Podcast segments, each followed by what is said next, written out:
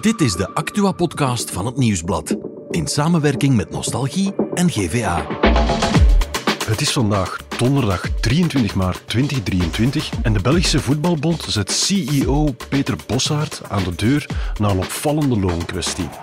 Er is een spontane staking bij de lijn in Limburg. En in Spiere-Helkijn wil iemand wel heel veel zonnepanelen plaatsen.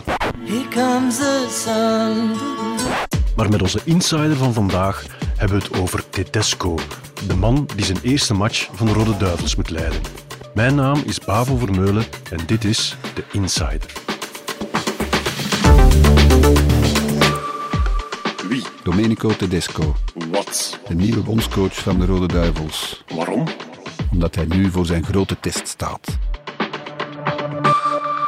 Onze insider van vandaag is chef voetbal Ludo Vandewalle en is een man met liefst drieëndertig jaar ervaring in voetbaljournalistiek. Welkom, Ludo. Hi, Bavo. Ludo, jij hebt al twaalf bondscoaches zien passeren. Dat is echt gigantisch. Hè? Te beginnen met de legendarische Guy Thijs in negentien negentig. Dat klopt, hè? Ja, ik verschoot er ook van. twaalf, dat is wel heel veel. Ja, ik heb het je dus juist gevraagd en je moest dat uitrekenen en je dacht van, oh, dat is echt wel veel. En dan hebben we nog de twee passages van Georges Leekens nog als één passage genomen. Hè? Dus zijn het er eigenlijk dertien. Ja, twee keer Georges Leekens. Zo arme Ludo.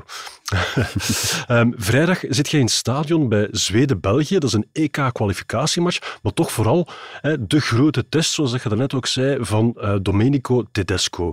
En vlak voor je afreis passeert je hier, we zijn nu woensdag eigenlijk, want donderdag vertrekt je naar Zweden. Uh, en je passeert even in onze studio, want wij willen weten wie is die man en wat is zijn plan?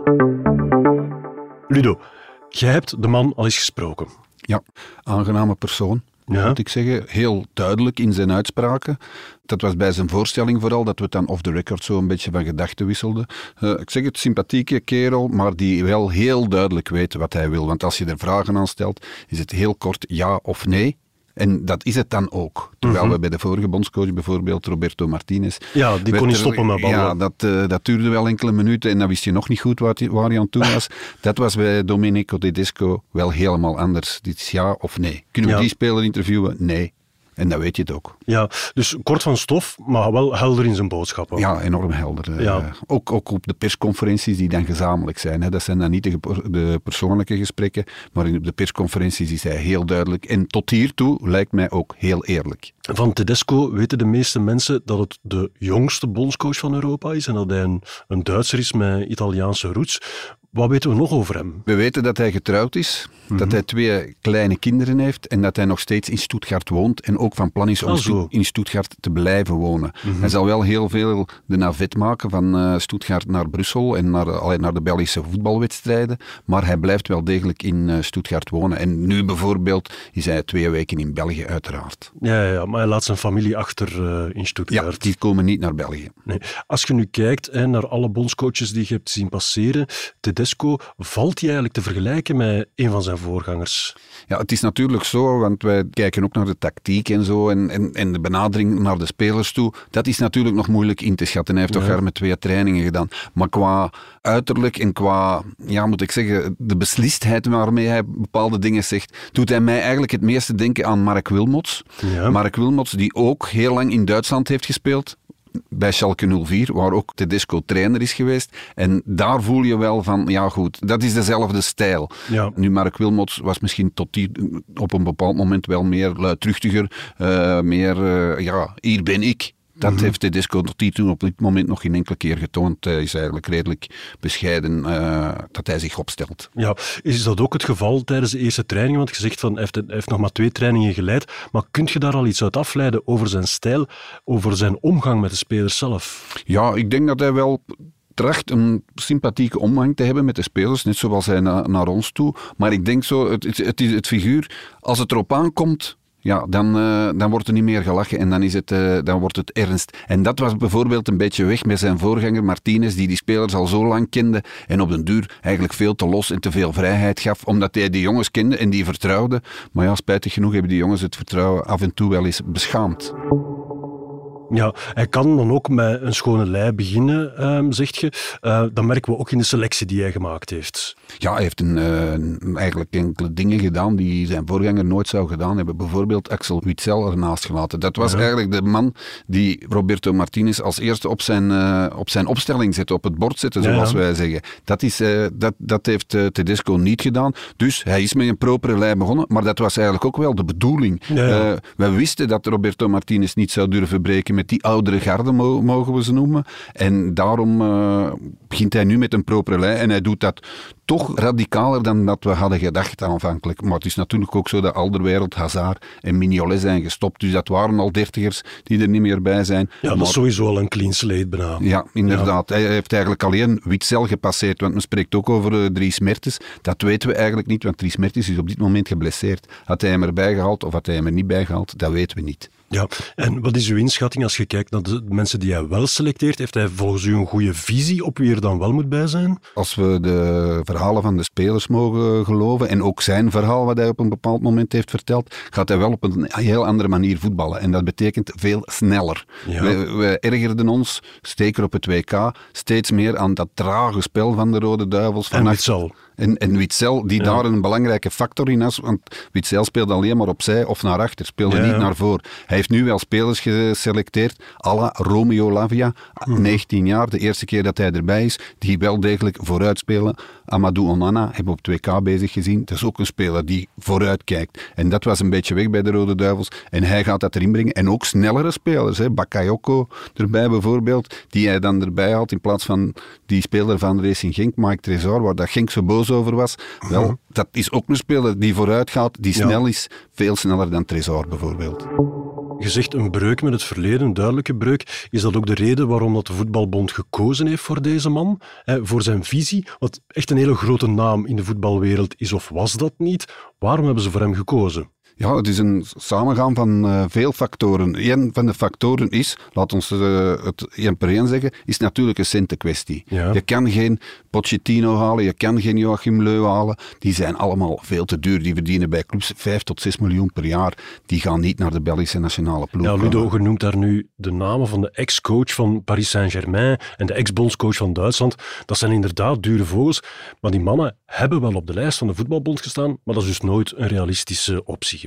Die stonden op de lijst, die stonden uiteindelijk ook op de shortlist, maar als ze dan serieus moesten onderhandeld worden, dan, uh, dat was het rap duidelijk. Dan, dan werd het rap duidelijk dat die niet haalbaar waren. Dus het is één factor. Twee was het, wie heeft er zin? En Domenico Tedesco had zich al laten horen, want hij heeft ook met Club Brugge gepraat bijvoorbeeld, toen Club Brugge op, weg was, ah, ja. uh, op zoek was naar een trainer. En dan bleek dat hij eigenlijk wel droomde, zei hij zelf, laat ons dat een beetje overdreven noemen, maar dat hij, er, dat hij er echt wel op hoopte om de Rode Duivels ooit te trainen. Dat was het tweede, de tweede factor. En dan de derde factor, inderdaad de speelwijze. Zoals iedereen had vastgesteld tijdens het W K, deze ploeg was oud, deze ploeg speelde traag, deze ploeg was niet meer opportunistisch meer. En daarom hebben ze gekozen voor hem, omdat hij in het verleden bij clubs als Schalke, bij Leipzig, bij Spartak Moskou, dat wel had bewezen dat hij zijn ploeg vooruit laat spelen tegen een hoog tempo. En dat is het voetbal van tegenwoordig. Laatste vraag voor Ludo Vandewalle, het Nieuwsblad. Uh, mister Tedesco, what do you think of the name laptop trainer? Laptop trainer. I, I love this word because it was a big, big topic in, in Germany.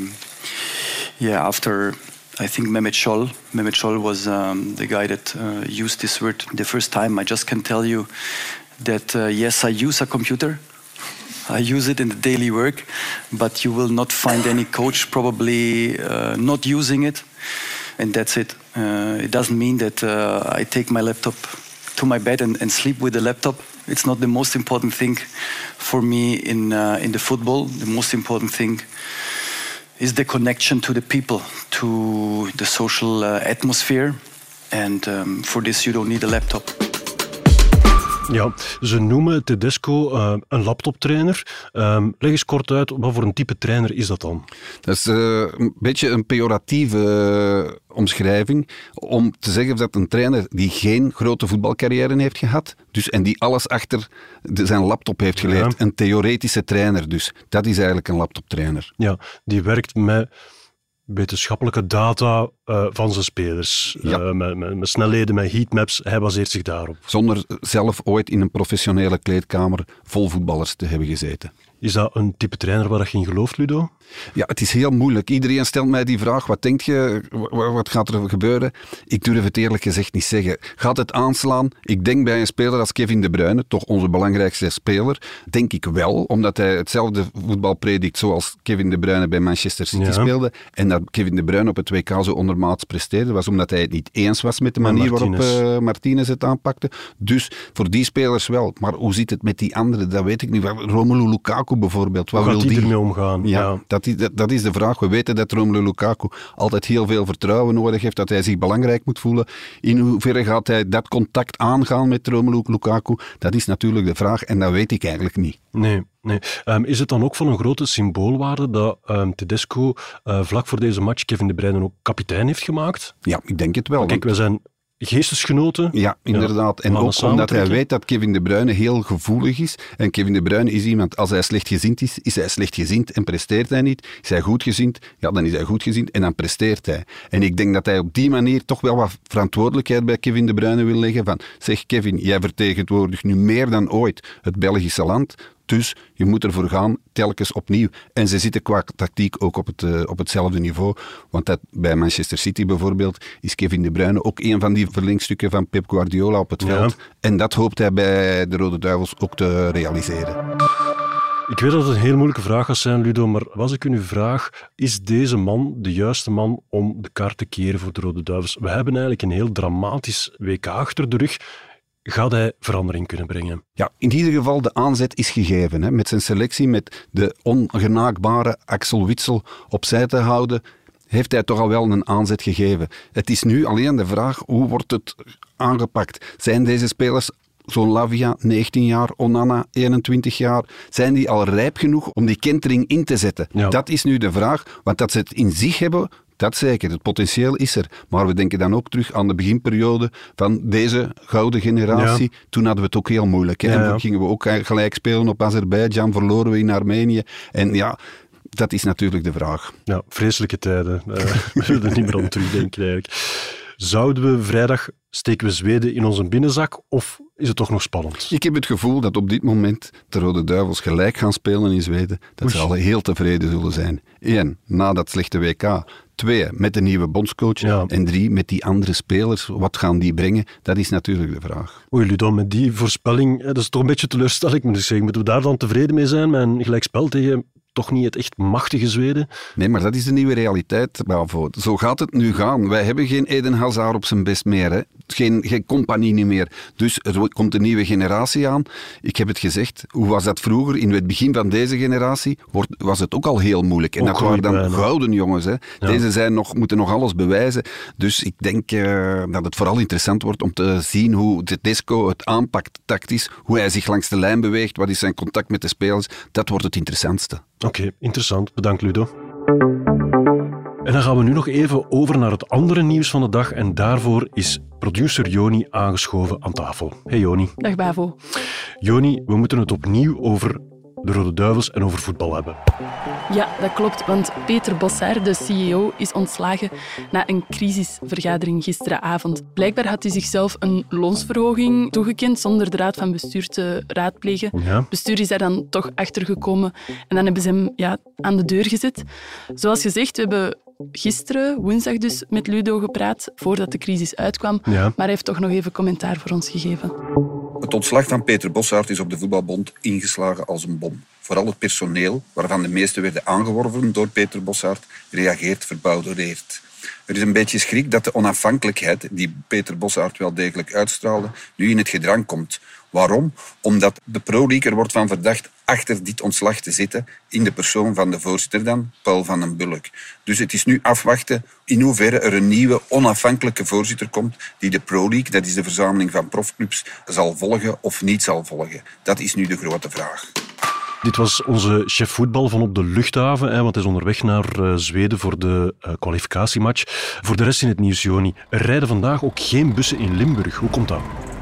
Omdat een buschauffeur van de lijn gisteren is aangevallen door twee passagiers. Mm-hmm. Die werden heel agressief nadat de chauffeur hen aansprak omdat zij aan het vapen waren op de bus, wat niet ah, ja. mag. En het is ook niet de eerste keer dat dit soort incidenten plaatsvinden. En daarom hebben de Limburgse buschauffeurs vandaag het werk neergelegd. Ze willen dat er werk gemaakt wordt van een betere bescherming van de chauffeurs tegen verbaal en fysiek geweld. En die hinder kan nog tot vanavond blijven duren. Here comes the sun. En het laatste element uit onze intro was iemand die wel heel veel zonnepanelen wil plaatsen in Spiere-Helkijn. Ja, de eigenaar van het kasteel van Spieren. Hij wil duizend zonnepanelen installeren en hij gaat dat niet doen op zijn eigen kasteeldomein, want daar zijn te weinig daken en de erfgoedwaarde van zijn kasteel zou daardoor verminderen. Mm-hmm. Maar dus wel op een aangrenzend stuk land van meer dan één hectare groot. En op die manier wil hij zijn domein duurzamer en energiezuiniger maken. Ja, dat lijkt me slim, want zo'n kasteel verwarmen, dat zal ook wel een stevige duit kosten, denk ik. Inderdaad, denk ik ook. Goed, bedankt Joni. En morgen zijn we er weer terug met een nieuwe Insider.